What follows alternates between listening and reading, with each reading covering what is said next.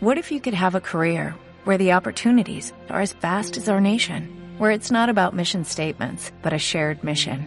At U.S. Customs and Border Protection, we go beyond to protect more than borders, from ship to shore, air to ground, cities to local communities. CBP agents and officers are keeping people safe.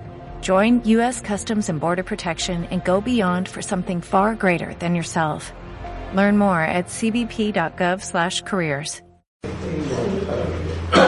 Bueno, entre, entre afiliados y beneficiarios de Unisalud a nivel de todas las sedes, a nivel de todas las sedes somos eh, cerca de 18 mil y tantos, sí, entre afiliados, beneficiarios, pensionados y beneficiarios de pensionadas, sí, somos 18 mil. Para todas las sedes de Medellín, Bogotá, Palmira, Manizales y las otras subsedes de San Andrés y de Leticia y, y ahora está la de Proyectos de Tumaco que también tiene otra, otra apertura que tienen de, de, de algunas actividades de la universidad. Eh, para Medellín, en esa suma entre afiliados y beneficiarios, ¿cuántos creen que somos aquí en Medellín?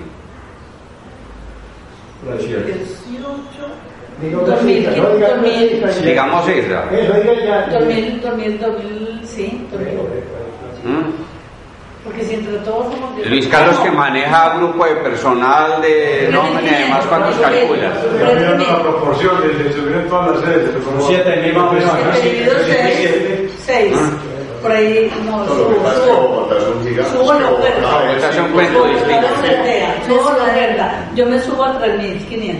Es que Bogotá es tres veces Medellín. Pues, pues, pues ahí, ahí es lo marina, la, lo marina la que más se acerca. ¿sí? Entonces, eh, vamos a mirar entonces cuál es el riesgo de sufrir enfermedades del corazón aquí en Unisalud directamente. Justamente vamos a tomar la población de Medellín. Vamos a mirar enseguidita.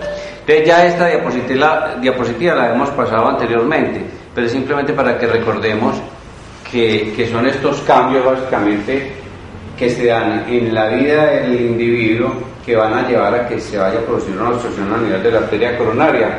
Hemos hablado de la presión alta, de la hipertensión, del trastorno del colesterol, ¿sí? del trastorno del colesterol y de los triglicéridos, del cigarrillo, del azúcar, de la diabetes y de, de la edad, del sexo que se tenga, hombre o mujer, ¿cierto? Ustedes miren que aquí hay cosas que se pueden cambiar. Doctor. Sí, sí, pero no, no, no da en la pantalla Ah, bueno. porque es televisor. Ah, bueno. sí. Lola, Gracias. ¿qué tal? ¿Cómo están? Gracias. Entonces, todo esto se puede cambiar y todo esto lo hemos venido cambiando y hemos trabajado muchas cosas aquí en Unisalud que ahorita se van a dar cuenta qué resultados, qué resultados nos ha dado, ¿sí? Entonces, justamente de ahí empezamos a mirar que si no corregimos eso viene la obstrucción de la arteria. Eh, doctor, como ya no le ha tocado ninguna, la arteria coronaria, la que dan las arterias que van al corazón. Ah, sí, sí, sí. Ese es el corazón, ese es el corazón. Ese es el corazón, esta es la arteria que lleva la sangre, la coronaria que lleva la sangre a los músculos, y si no corregimos ninguno de esos factores, se va produciendo este tapón, esta, este ateroma que llamamos, que tapa y no deja pasar la sangre adecuadamente, y por eso viene después el infarto. Entonces se necrosa todo ese tejido, se pierde la llegada de sangre al tejido y vienen los problemas más severos. Bueno, entonces miren lo que decía Luz Marina, Luz Marina calculó 3.500, realmente somos 3.858. Buen cálculo. Ah, 3.800. ese fue el promedio. 3.858, ¿sí? Y 3.858, Usuario y y, y como en todo, las mujeres nos ganan. 2.040 mujeres frente a 1.818 hombres. Durama. Por eso, por eso se ha dicho que, que, que- que las mujeres cada vez son más y que nosotros nos tenemos que subir a los árboles. Yo ya conseguí mi bonsai. Más, más resistentes. Muy bien. Y miren, que la, la gran cantidad de, de población que tenemos afiliados en salud, como les digo en todos los estamentos, en personal activo, en pensionados, en beneficiarios, está en esta población media, usualmente entre los 40 y los 74 años, Seten- sí, un poquito más de 74, sí, a esta zona. Y esos solos esa sola cantidad allí suma el 2.298, lo que corresponde cerca al 60%. 60% de la población es mayor. Entonces, 60% que decimos eh, está ya con, enfermedades establecidas, enfermedades que se pudieron haber prevenido desde edades tempranas, eh, enfermedades y que es necesario decirlo, que son costosas no a una salud, no, a la salud pública y al país en general, ¿sí? porque hay que pensar es en el grupo grande, porque es que nuestra población envejece. ¿Y por qué? Porque es que miren, tenemos una población que llega inicialmente de los que nacen, que son poquitos, por aquí hacia la edad de la adolescencia, de la primera adolescencia se aumentan un poquito y vuelven y se pierden, porque aquí hay derecho hasta los 18 años para todos o hasta los 25 si se demuestra que están estudiando para los beneficiarios. Y de ahí se nos pierde. Mire, se desciende completamente hasta que llegan a trabajar acá a, la universidad. Y llegan a trabajar después de los 30, 35, cuando ya han estudiado, cuando han hecho sus, sus pregrados, posgrados, eh, empiezan a incorporarse y han pasado ya un periodo de trabajo en la universidad y se llena toda esta población. Eh, Gilberto, ¿cierto que fue por allá en el 75 más o menos en la presidencia de Alfonso López cuando se ampliaron los cupos universitarios que aumentaron el grupo de, empleados y de docentes en las universidades públicas? Cuando se hicieron la reforma educativa y se cambiaron las, las facultades y demás. Entonces estamos hablando que hace ya casi de 30 años que se dio esa situación. Entonces sumemos gente que llegó, eh, empleados que llegaron en esa época eh, de más o menos 30 años, ¿sí? Sumemos los otros 30, son 60, es la gente que está jubilada ahora, ¿sí? Y que ha incorporado también este grupo de población que tenemos aumentado aquí en la universidad. Coincide mucho con esas épocas de la historia misma del país y de la universidad. Y como nosotros somos una población cerrada, eh, la, situación se nos va volviendo muchísimo más especial al resto de la población. Aunque esa es la tendencia también en Colombia, la población va envejeciendo. Ya, ya el control de la natalidad es mayor, ya esas familias nuestras paisas de los 15 hijos que se daban, ya son poquitos, ya son dos, máximo tres, dos, máximo tres, y eso que gran cantidad, gran cantidad de parejas tenemos hasta uno no más. ¿Sí? Pero entonces es una tendencia, es una tendencia general, pero aquí se acentúa más por esas características. Entonces la población nuestra es mayor, la población nuestra es enferma, la población nuestra, con todo el respeto, es más costosa, ¿sí? Para la salud pública. Entonces, ¿cómo se disminuye todo eso? Previniendo desde la infancia. Eh, ese, ese mismo cuadro nos lo muestran aquí en esta gráfica. Miren cómo nos va mostrando la cantidad de gente que está aquí, en esta, en esta población. ¿sí? en esta población. Mire lo que les decía, los adolescentes se aumentan aquí un poquito. Y se viene este hueco aquí grande porque se aleja todo el mundo, pero aquí vuelve y se aumenta la población aquí. Entre los 44 y los 70 años se aumentan. ¿sí? Eso es lo que nos quiere mostrar allí. Carlos Alberto. Claro. Ya Entonces, esta es la población, la población mayor la que se va presentando y que se va presentando en afiliados beneficiarios. No, es que esto hay que tenerlo en cuenta, porque hasta para, para los entes de control, por ejemplo, uno aquí dicen, eh, en Unisalud, eh, para la población que tiene, tiene que haber como 70 nacimientos, tiene que haber tantos niños, y los indicadores de, la, de, eso siempre no cumplen, no cumplen, no cumplen, porque es que no entienden que la población nuestra es esta y si nadie sabe, sino como puras estadísticas, entonces nosotros queremos dar un vuelco a decir que nuestra población está entre los 40 y 70 años. ¿Sabe con lo que dice Juan Fernando cuánto promedio de nacimientos atendidos por Unisalud al año hay acá? Un promedio de más o menos 6, 7 nacimientos al año. Y el año pasado fue extraordinario. El año pasado fue un récord, fueron 14. Y es para que se den cuenta, la población nuestra no es la población de todas maneras joven, que está todavía en esa etapa de crecimiento de hogar, de, aumento del número de, integrantes de familia, ¿no? Nos tenemos que apuntarlos y aquí para que... Oiga, Albanelli, dato para comer a la boca y el mambo. igual que fiesta hubo el año pasado. Sido... algo pasó. algo pasó. Bueno, y ya que se acabó la jornada universitaria, entonces Y miren lo que les decía, son más mujeres, definitivamente son más mujeres. Eh, miren que hay una, una diferencia poco más de 200, cerca de 220 más o menos, mujeres más entre todas las edades, ¿sí? Hablo de todas las edades. Eh, esto va a tener ciertos efectos también en los problemas cardíacos, en el problema del corazón, ¿sí? los hombres de por sí, por el solo hecho de ser hombres, tenemos más riesgo de sufrir enfermedades del corazón. Pero, a pesar de que la mujer está protegida por las hormonas, una vez llegó la menopausia, entra a igualarse al riesgo del hombre. Entonces, ¿qué estábamos hablando? La mayoría de la población nuestra está entre los 44 y los 70 años. Es decir, ya la mujer está en la etapa menopáusica o posmenopáusica, entonces está al mismo nivel de riesgo que los hombres de unisalud, que los afiliados a unisalud. Entonces, tampoco caemos en ese factor de protección. Igual también se nos está, se nos está afectando el nivel de riesgo. Bueno, y, la otra cosa, ¿dónde viven nuestros afiliados? ¿En qué sitios? Muchos viven en Medellín, ¿dónde más? en ellos. Guarne. Guarne. Qué pena. ¿Dónde? Sí. No me quedó claro, los 3.558 son la población de, de Medellín. No, de Medellín. No, de Medellín. De 1800.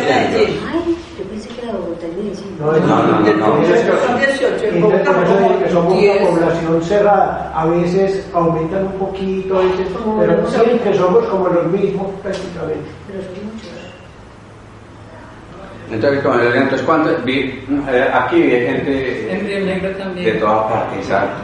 Y hay sitios, claro, cercanos a Medellín, muchos. Muchos. Pero tenemos eh, afiliados a Unisalud, entre afiliados y beneficiarios, en muchas partes del país.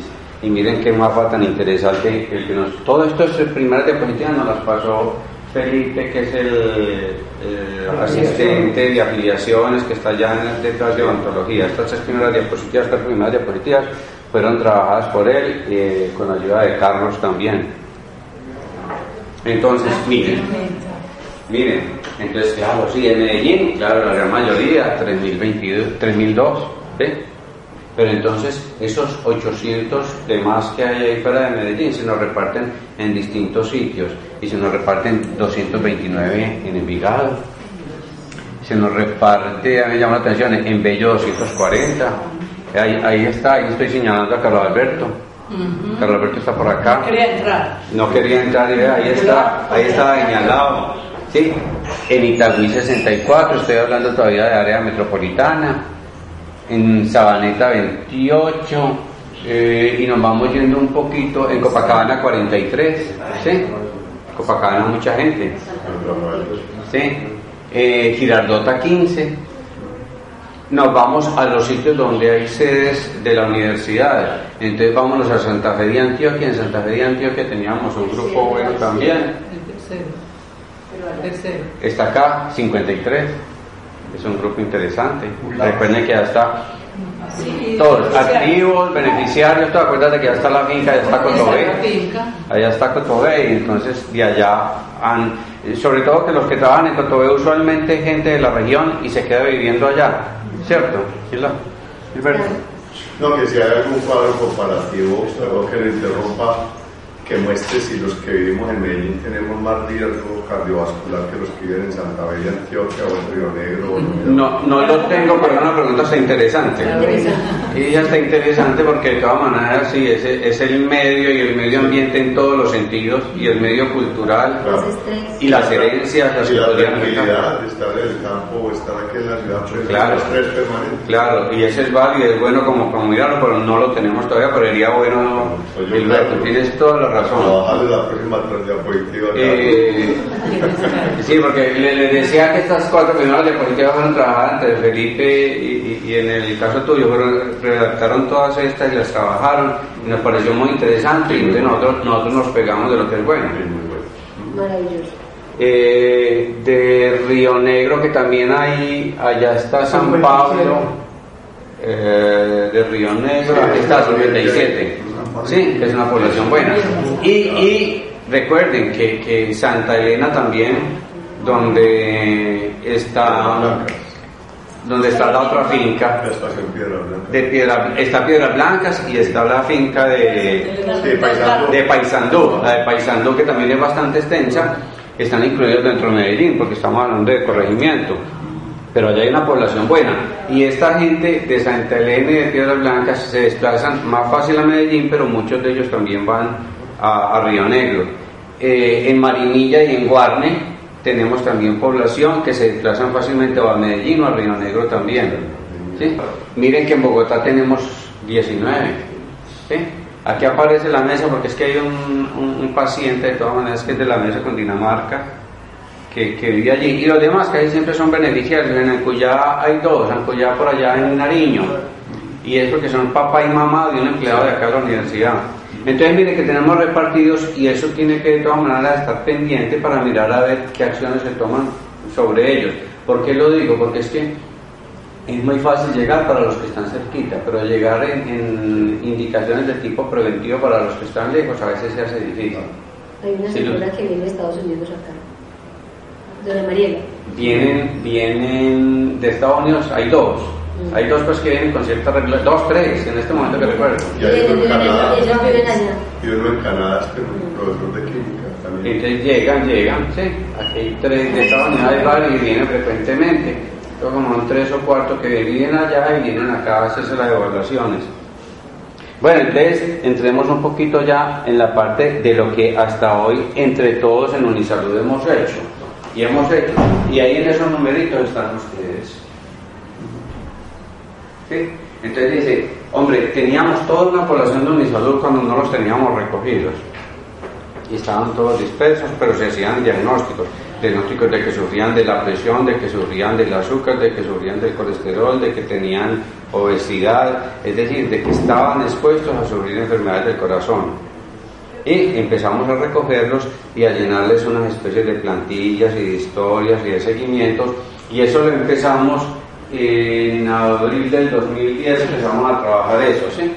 Y empezamos a, depurar y a depurar la información y a ir rigiéndonos un poquito más por lo que nos decía el Ministerio de Salud y por las orientaciones que nos daban desde la Secretaría de Salud de Medellín y, de la Sección de Salud de Antioquia, bajo unos parámetros también eh, internacionales que se llevan orientados por la Organización Mundial de la Salud y por distintas sociedades eh, mundiales con respecto a la prevención de enfermedades del corazón. Entonces ahí empezamos a recoger gente. Y, y empezamos a recoger y a ir ingresando a la población que teníamos en riesgo cardiovascular. Inicialmente empezamos con los mayores de 20 años, luego fuimos ajustando a los mayores de 30, por lo mismo que decíamos ahora, porque la población nuestra está por encima de esa edad. Entre 20 y 30 hay muy poquita gente. Sí, no quiere decir que no estén expuestos al riesgo.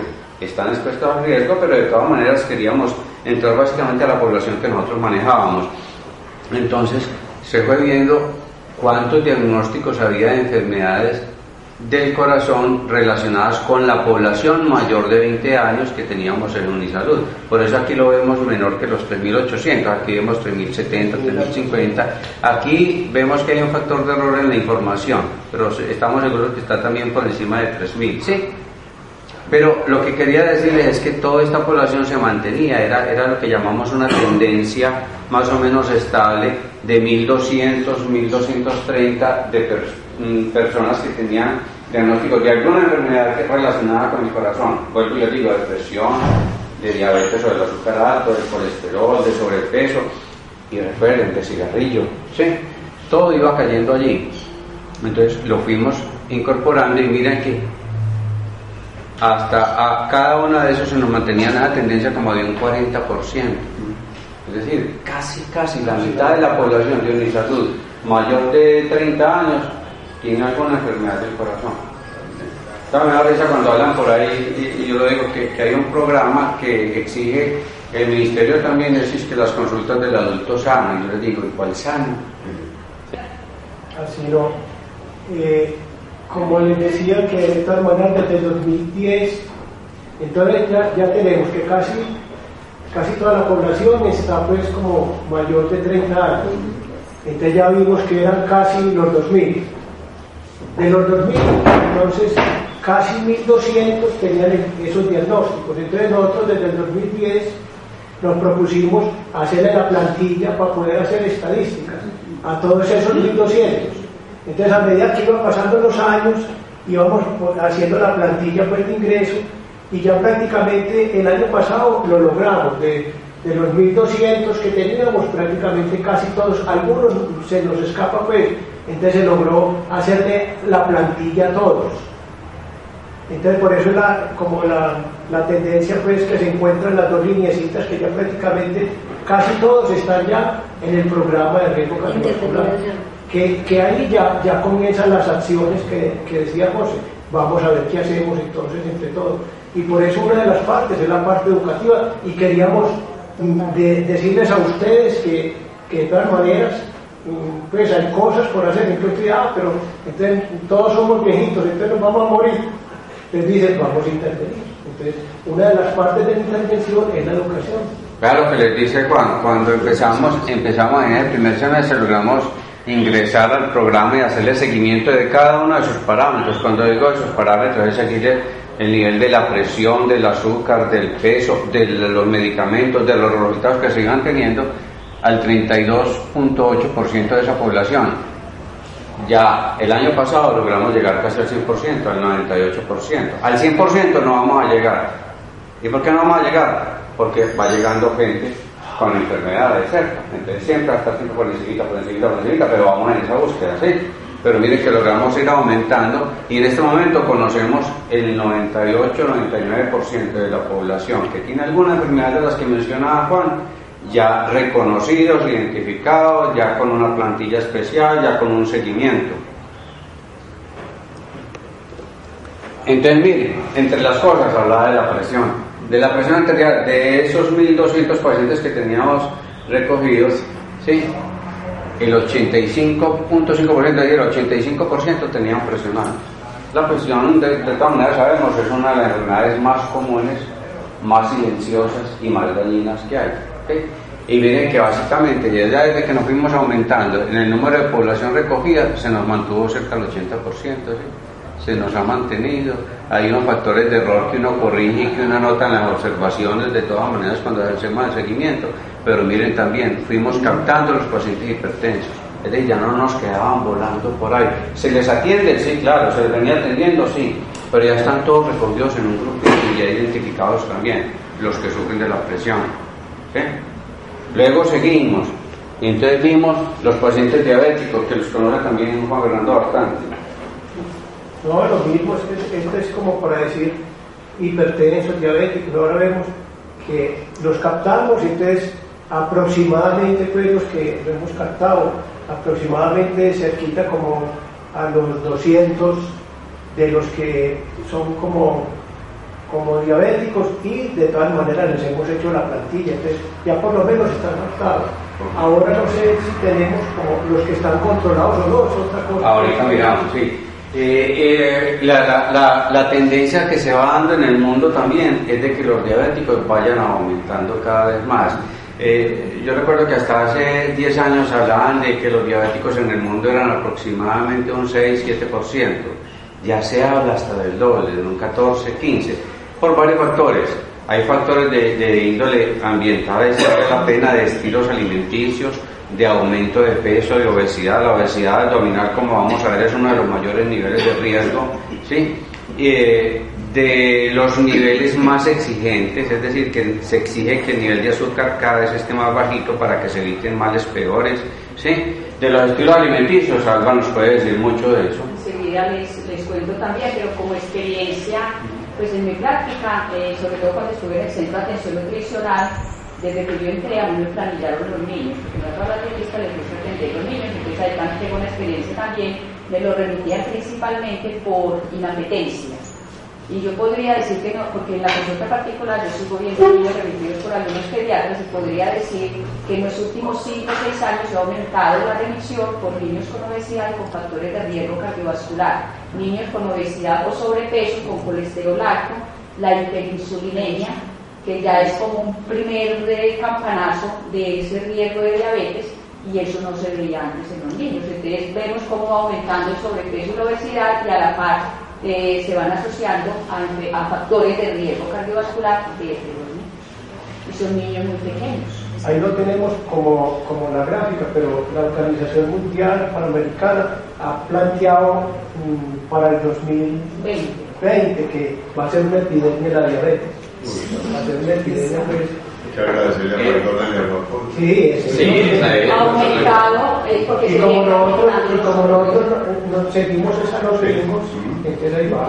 El, el plan decenal de salud que es del 2012 al 2021, para los 10 años, sí, tiene una cantidad de parámetros a seguir, es decir, que, que hay que trabajar sobre, y hay varios parámetros, y en uno de ellos es básicamente dedicado a la prevención cardiovascular y a los efectos que produce en sí la diabetes y la presión sobre el riñón.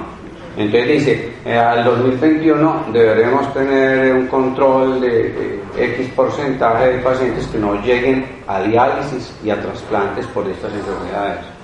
¿Eh? Entonces es una proyección que se hace con base en lo que dice también Juan Fernando, con base en, como Colombia pertenece a ese grupo que se llama Grupo Marco en Salud, ¿sí?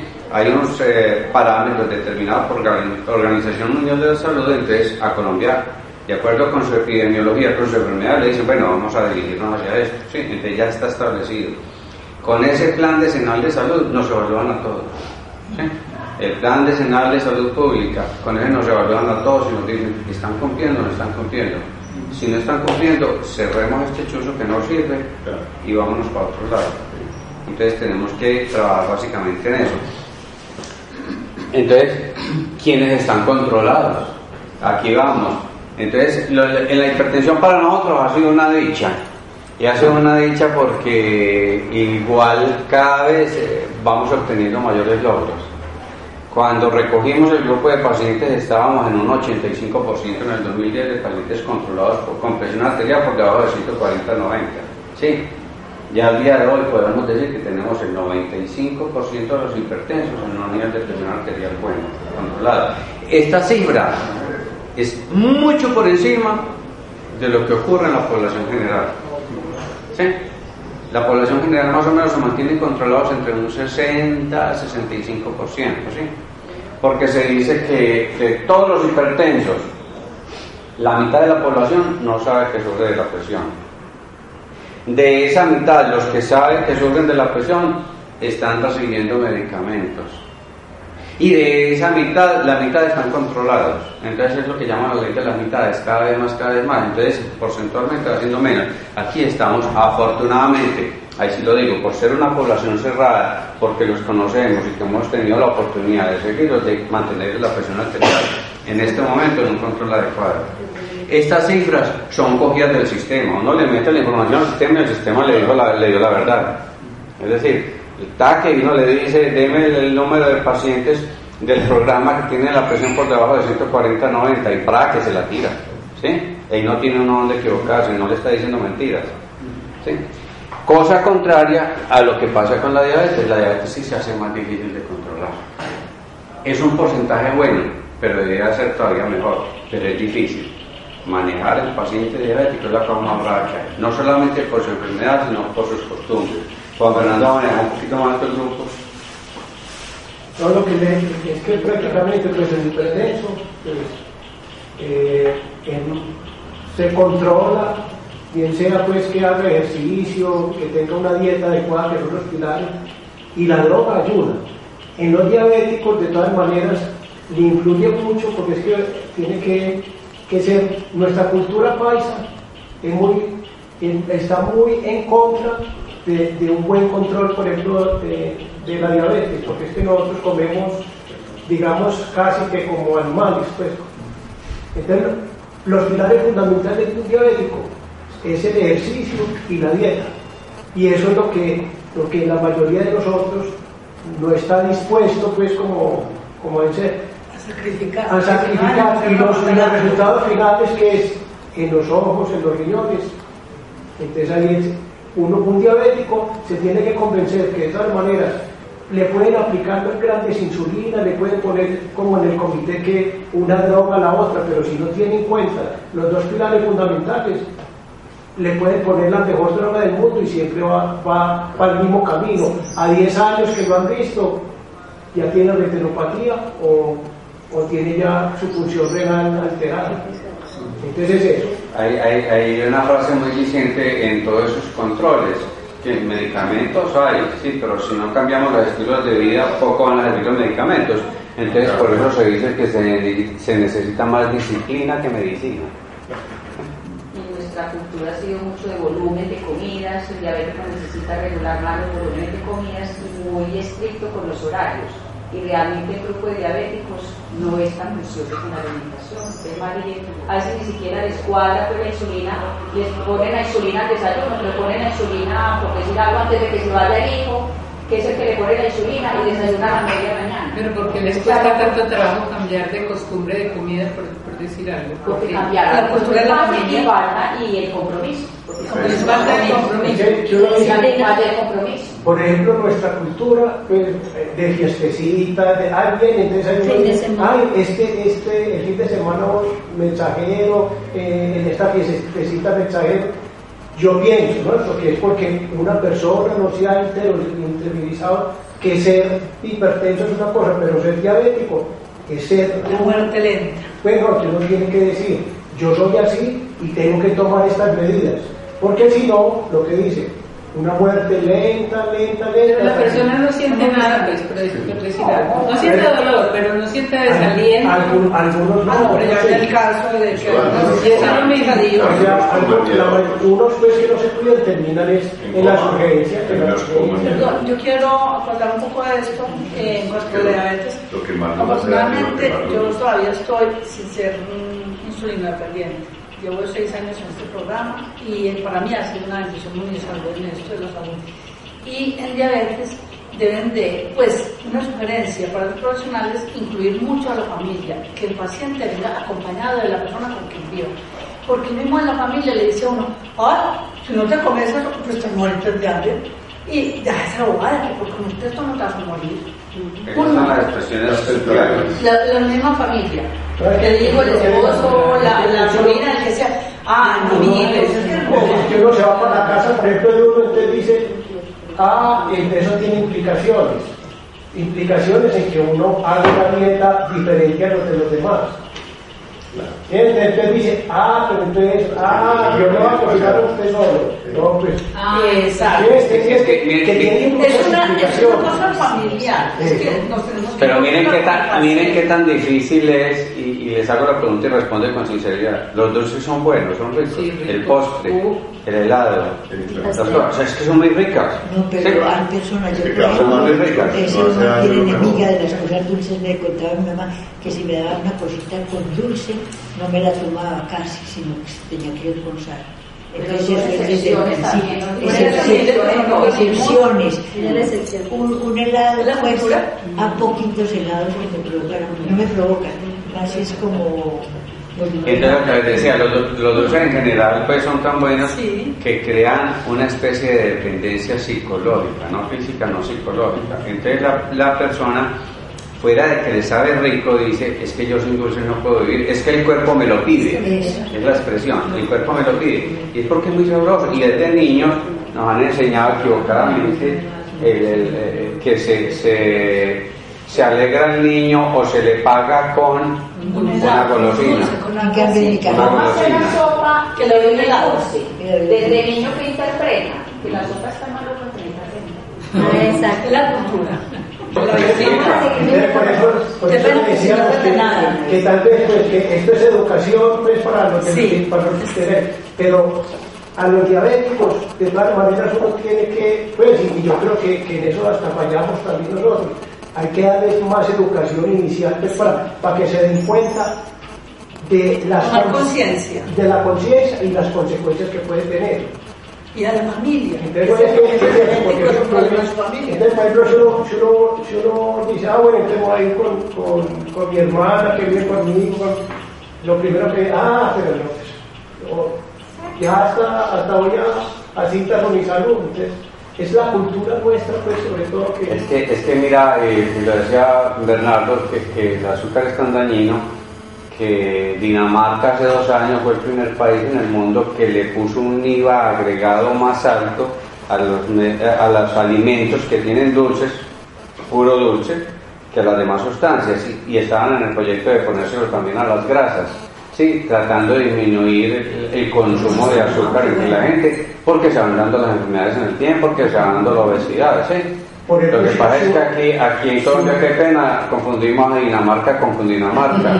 Entonces, y por ejemplo, si un gobierno, uno hablar de política, pues, si un gobierno se preocupara por la salud de, de, pueblo, tendría que prohibir, McDonald's, tendría que decir... Si usted no se interesa porque es que ellos mismos son los propietarios de ellos.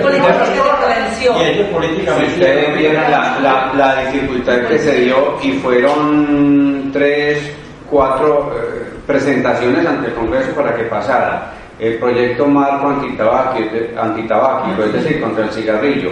Eso fue una soberana pelea para que fuera aceptada. ¿Por qué? Porque estaba el lobby de las grandes cigarrilleras como la Philip Morris eh, presionando para que no fuera aceptado. Y, fue, y ahí fue donde salió que no se podía fumar en áreas cerradas, que no se podía fumar en los buses, que no se podía vender el cigarrillo menudeado que sigue vendiendo menudeado. Sí, pero, pero ha sido una dificultad básicamente por, por las presiones de las grandes empresas. ¿sí? Entonces no es fácil legislar en energía, no es fácil. Y esta semana estaba leyendo lo más simpático, ¿sí? que era otro proyecto más que hacían. Oiga, pues lo que es contradictorio, sumarle el porcentaje de aporte de las ventas de cigarrillo para la atención en salud. Sí, eso es como, eso es como, el, como la educación con el matar a unos para que otros vivan. Es aterrador, es aterrador. Entonces son, son una cantidad de leyes en contra de y que ahora en estos periodos de elecciones políticas sí que aparecen. Bueno, qué pena, pero es que a uno le llama mucho la atención. Aquí hay gente enferma, mejor dicho, no le va a traer el cajón y después el cigarrillo lo mandan a hacer todas las cosas de, de prevención para el cigarrillo y la gente es débil y débil. ¿no? Uno tiene que estar insultado y de ser descaro. Lo que pasa es que ya, ya mira, desde, mira, pero desde nuestra mirada todas las adicciones son enfermedades. Sí, todas las adicciones son enfermedades. Entonces uno, uno, uno pues, pero ya hablo desde, desde el enfoque terapéutico de los terapeutas. Nosotros no podemos entrar a atacar al que está enfermo y el bebedor y el fumador y el que tiene cualquier tipo de adicciones tiene que ser entendido y hay que llevarlo como, como en un soporte. Somos facilitadores para que salga de Aquí el programa antitabáquico nos ha dado un resultado extraordinario. El grupo de pacientes que han dejado el cigarrillo ha sido grande. Unos recaen, pero vuelven y dejan, o simplemente son transmisores de, de la información. Sí, pero hay que seguirlo luchando. Sí, estamos peleando Gente aquí enfermo, pero es que no es por él, sino que tiene una cantidad de órganos pues afectados. Y eso es el tratamiento y el costo rápido y salud, no sabe quiénes son. Y ellos mismos siguen con el cerebro enfermo, Bueno, este del colesterol les quería mostrar también, ¿sí? Sí, eh, mire, mire lo que son las culturas y las culturas alimenticias. Aquí les estamos mostrando básicamente hasta el 2012 es porque queríamos hacer unas correcciones para el 2013, que es la información que estamos terminando, porque es que de acuerdo con las enfermedades que tengas o con que hayas, hayas eh, eh, sufrido infartos o con que tengas diabetes, las exigencias de nivel de colesterol cada vez son más bajitas.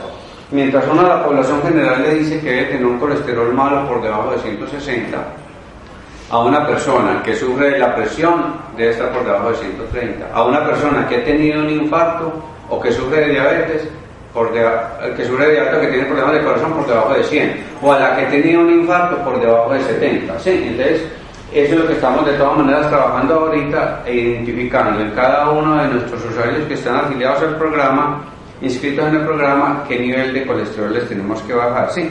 Pero solamente cogimos la población mayor, es decir, a toda, llevándolos al mínimo nivel de exigencia, que es 160.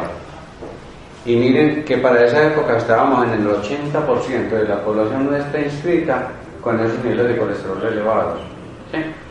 Entonces hemos venido haciendo un trabajo insistente en eso, que va más ahí sí de la educación de Albanelli, pues porque eso es, eso es boca, eso es comida, pues la mayoría de ellos. Uno que otro se pasa de eso porque tiene una información genética que obliga, pero en este momento la, la, las recomendaciones de la Sociedad Americana eh, para enfermedades del corazón eh, habla de que uno le debería dar pastillas para el manejo del colesterol a todos los pacientes, aún a los que tienen nivel de colesterol bueno. Pero tú llegas donde un paciente y también viene la otra información, desinformación o juegos de laboratorio, lo que quieran, y uno les dice, te voy a mandar una pastilla de colesterol. Y la respuesta inmediata ya es, ¿y eso como es de malo? ¿Y eso como le daña a el organismo? Entonces, hombre, sí, mil medicamentos, mil efectos secundarios. Lo que pasa es que eso te pone en la balanza que le estoy ofreciendo al paciente. ¿Sí? Hombre, te puede dar un dolor de, en tal parte por esta pastillita, sí, pero te está previniendo de un infarto a 5, a 10 años. Si no la tomas, en 10 años te veré con un infarto del corazón. Entonces eso es lo que uno empieza como te digo a sopesar. Ahora nada menos en la mañana hablaba con alguna paciente justamente de esto, porque se me quejaba en la prevención que tenía, sí, con respecto a esas estatinas pero uno tiene que empezar a valorar, que si te bajo yo el colesterol, tienes menos riesgo de sufrir enfermedades del corazón a futuro. ¿Qué pasa entre nosotros? La gran ventaja que tenemos y que aún tenemos ser población cerrada, es que nosotros lo estamos viendo periódicamente. No es que le damos la pastilla y te vas y te vuelvo a ver hoy dentro de 10 años, no. Sino que yo lo estoy viendo frecuentemente ante cualquier alerta uno ahí mismo entra y actúa, quita, cambia, hace. Es que aquí tenemos muchas posibilidades de muchas cosas, esa es la ventaja. Entonces, con el colesterol, lo primordial, la dieta y el ejercicio. Aquí yo digo una frase muy, muy común, hay que dejar las patas y poner los pies. Sí, hay que dejar las patas del chicharrón y poner los pies para caminar. Sí, ese es un cambio muy claro, muy claro. Yo tengo que tener un concepto muy claro en eso. Es disciplina más que medicina. Miren, me quise traer solamente esta, la de la obesidad abdominal, porque es que es la de mayor riesgo. El aumento de abdomen es el de mayor nivel de riesgo para enfermedades del corazón. Yo aquí tengo estas cifras, y tengo estas cifras que van más o menos en un promedio tanto para hombres como para mujeres entre un 45 y un 50%, ¿sí?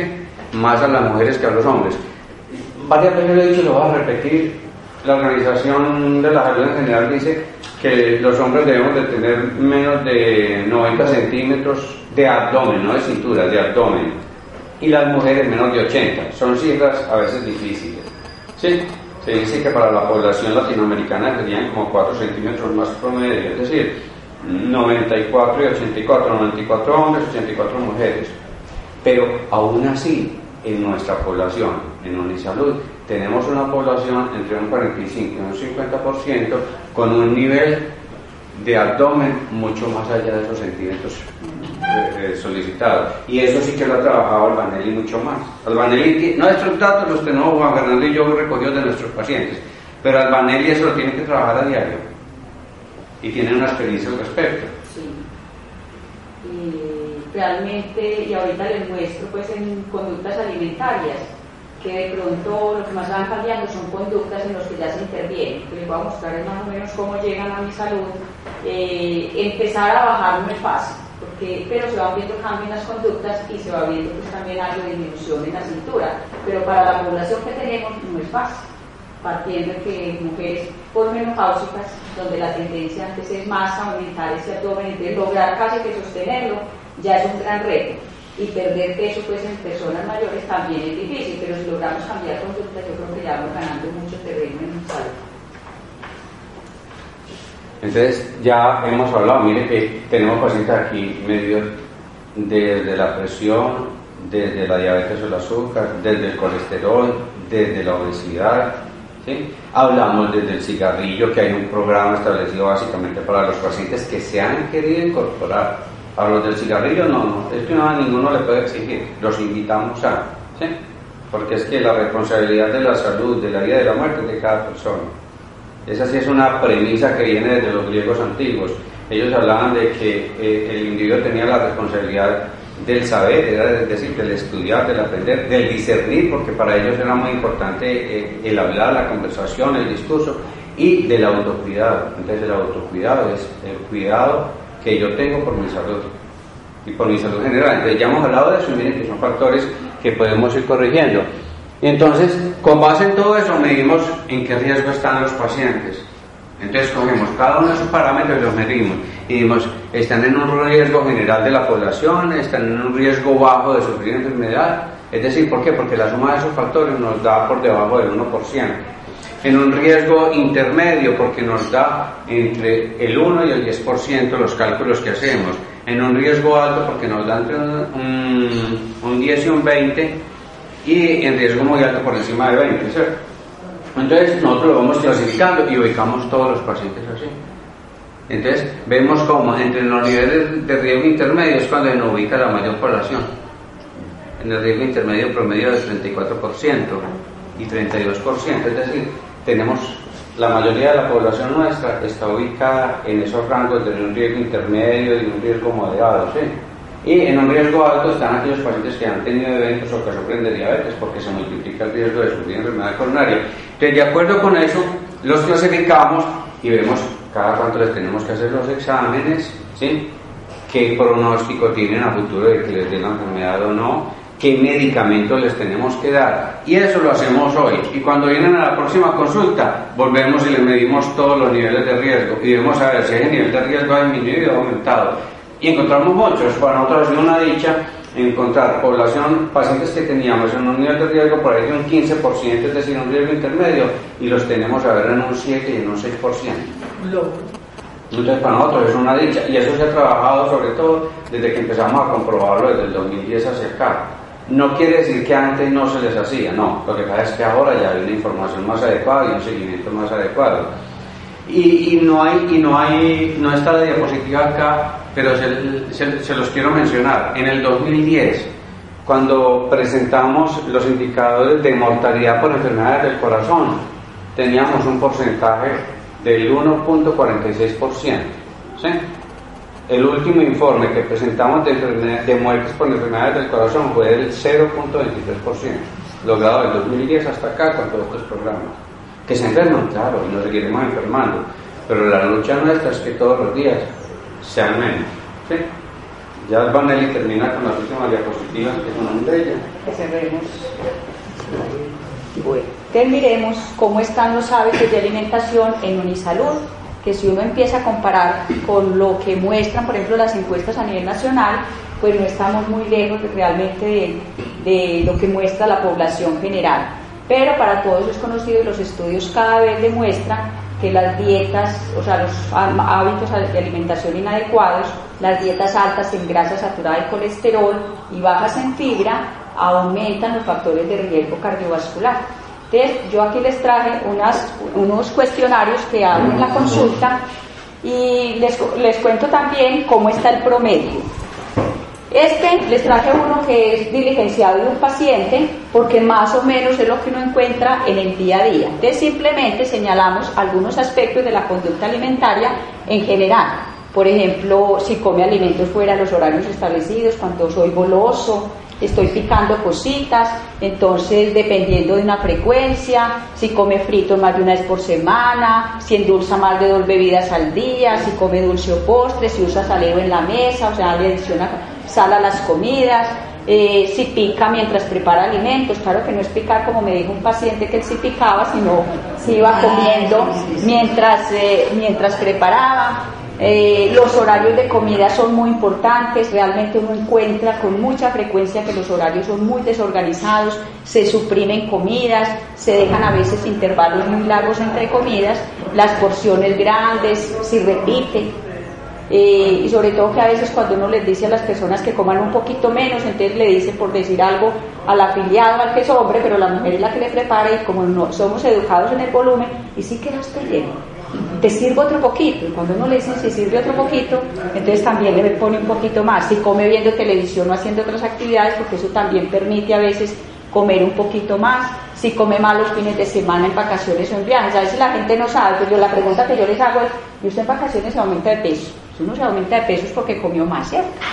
Bueno, eh, si come frecuentemente en restaurantes, porque es que en restaurantes las comidas generalmente tienen más grasa, que hay mucha población que consume en las mismas cafeterías, o cuando el estado emocional, la misma persona se le dice, no, es que me da una comedera cuando tengo ansiedad. Entonces aquí vamos sumando, entonces se, se pone un 1 en la conducta que tiene positiva y mire, por ejemplo, en este paciente me dio 13, pero ¿cómo está el promedio de los que llegan a Unisalud en los que vamos ingresando? El promedio está más o menos en 8. Y miren que 8 estaría entre 6 a 10 puntos, que es una alerta naranja, o sea que ya nos está mostrando que hay unos hábitos de alimentación que no son los más adecuados. En los que ya uno interviene, más o menos se han logrado disminuir entre 3 a 5 puntos. O sea que quiere decir que se logran cambiar entre 3 a 5 conductas que me parece muy válido. Así no se llegue pues a lo, ideal, porque realmente lograr lo ideal eso es casi que imposible. Pero por lo menos si se logran bajar alrededor de unas 5 conductas. Entonces están más o menos en promedio y en un año a año que los hemos evaluado alrededor de 8 puntos. Mire este, por ejemplo, está en una alerta roja, o sea, ese necesita modificar las conductas. Ya otra relacionada con los alimentos eh, eh, eh, con el consumo de alimentos, fuentes de fibra y fitoquímicos o antioxidantes. Entonces ya aquí sí es la frecuencia por semana. Por ejemplo, el consumo de alimentos fuentes de fibra debía ser, muchos de ellos, diario, para que sea significativo. Y este les digo que esto es el pan de cada día. Frutas de pronto están entre dos o tres, una vez por semana o ninguno como en este paciente. Miren, por ejemplo, este paciente no come ni frutas ni verduras eh, en, de pronto un poquito de verduras en sopa y miren otros alimentos que son fuentes de fibra que son las leguminosas, el maní o las nueces, los cereales con fibra, la avena, o sea, consumimos cereales refinados. El consumo de cereales fuentes de fibra es muy bajo. Eh, la papa, el plátano, la yuca también aportan algo de fibra. Y mire que de pronto este se salvó de pronto por, por las harinas, ¿cierto? Por las que llamamos harinas que te aportan un poquito. Nueve puntos. ¿Cómo nos dan? Dice que menos de 20 puntos es urgente encontrar el consumo de alimentos fuentes de fibra. Lo ideal sería pues 30 o más, pero por lo menos uno quedaría satisfecho si se logra ubicar siquiera entre 20 a 29. Y aquí el resultado ha sido más desalentador. De pronto se ha logrado más en conductas alimentarias, en, en disminuir grasa, pero el aumentar fibra ha sido más difícil. O sea, no pasamos a veces de 3 puntos en aumento. Y esta hay que aumentarla mucho más. O sea, lograr que por lo menos consumamos siquiera fruta y verdura todos los días ha sido difícil. Sigue siendo dos, tres veces a la semana y eso va repercutiendo en la salud general. Eh, el promedio está en 12 puntos de los que van ingresando.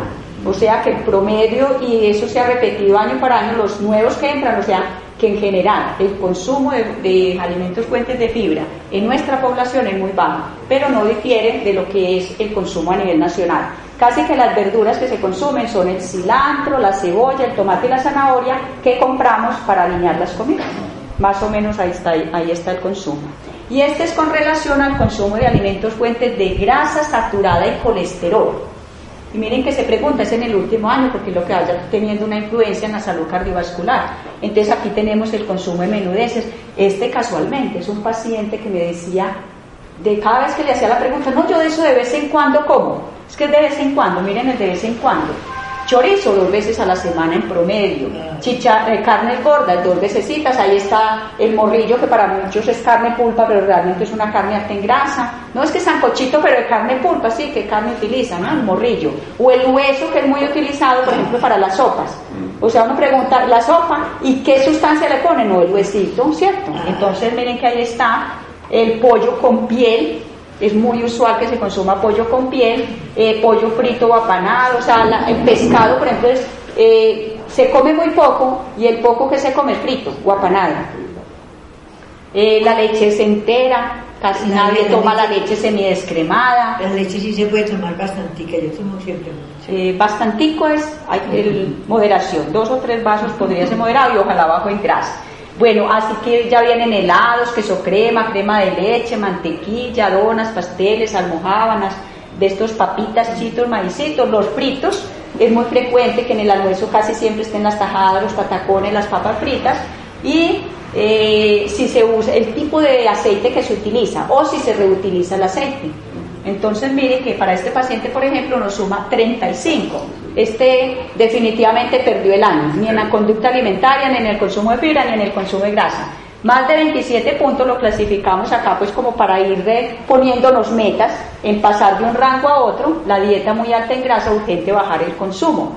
El promedio, como está de los que ingresan, 28 puntos, o sea que todos por encima, o sea, así estaba el 28 y eso ha sido desde el 2010 que ingresamos pues acá a empezar a evaluar estas conductas alimentarias y en este se han logrado bajar más o menos 6 puntos, pues en los que ya se intervienen, o sea que sigue siendo la dieta altica en grasa porque mire que sigue siendo en 22 puntos, o sea que se bajó de un rango muy alto a uno moderado. Eso es ganancia, pero todavía no la meta que esperamos. Bueno, entonces miren que estos hábitos van repercutiendo en esas enfermedades crónicas y miren el panorama que tenemos de enfermedades crónicas. Para que evaluemos, autoevaluémonos, no miremos como en la población general, sino nosotros que estamos aquí, cuál es el compromiso que vamos a asumir con cada uno y con nuestras familias, porque miren, este consumo de alimentos, estas conductas alimentarias, es el reflejo de lo que está haciendo la familia, y en las familias hay niños, entonces, ¿qué se espera de esta población cuando esté mayor? Y miren lo que lo va mostrando las estadísticas y las, eh, los pronósticos a futuro de población más diabética, población más obesa. Entonces empecemos por lo menos con nuestras familias a modificar, pero a comprometernos, porque es que no es solamente que nos digan, o sea, uno aquí solamente dice, pero realmente es el compromiso de ustedes. Entonces, por lo menos la invitación a que se comprometan con ustedes y con la familia. Bueno, de todas maneras queríamos, queríamos mostrarle básicamente el seguimiento que hemos tenido pues no, mucho trabajo, tienen que tener mucho y que para nosotros ha sido muy gratificante la información, los resultados que hemos ido encontrando, ¿sí? que hemos visto de todas maneras, en ese porcentaje total una, una mejoría en todos los sectores. Hay unos en los que hay que trabajar más, claro, pero, pero, pero básicamente eh, eh, el trabajo de nosotros es el resultado del esfuerzo de ustedes.